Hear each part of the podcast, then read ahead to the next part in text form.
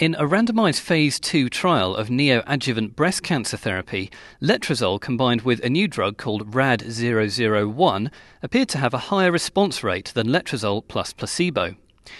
This came out of a poster presentation at the San Antonio Breast Cancer Symposium. RAD001 targets the mTOR pathway, which is one way that cells use to escape estrogen inhibition. And thus, by combining it with letrozole, the hope is to prevent cells becoming endocrine resistant. I heard more on this from lead author Jose Baselga.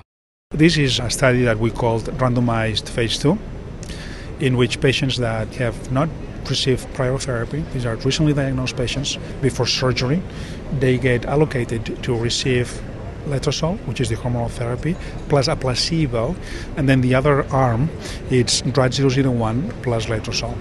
The trial duration is four months, so patients receive this therapy for four months and then they go on to surgery we had tumor biopsies along the line, so prior to therapy and then on week two.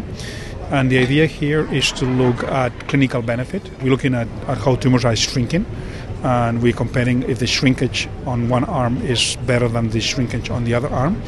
And also, we're looking at the biomarkers. So we are looking by the, doing the tumor biopsies. We are determining if we have indicators in the biopsy of clinical benefit.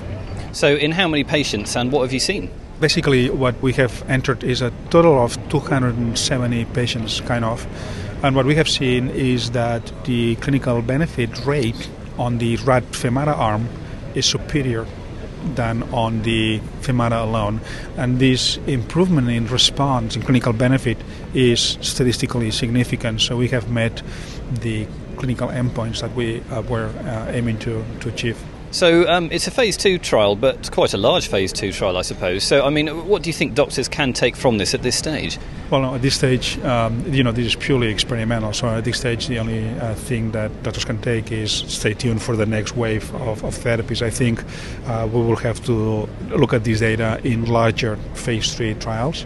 I think the concept of this pathway is an important one, and there are many other drugs that are being developed uh, against this pathway. So, for example, we have now PI3 kinase inhibitors that are a little bit upstream from mTOR, extremely promising.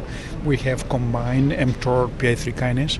We have uh, insulin-like growth factor receptor inhibitors. So I think what's going to be seen and what doctors should be tuned is that we are going to be incorporating new biological therapies with hormonal therapy, and that's extremely promising. And and that's what we are going to be doing in the next few years.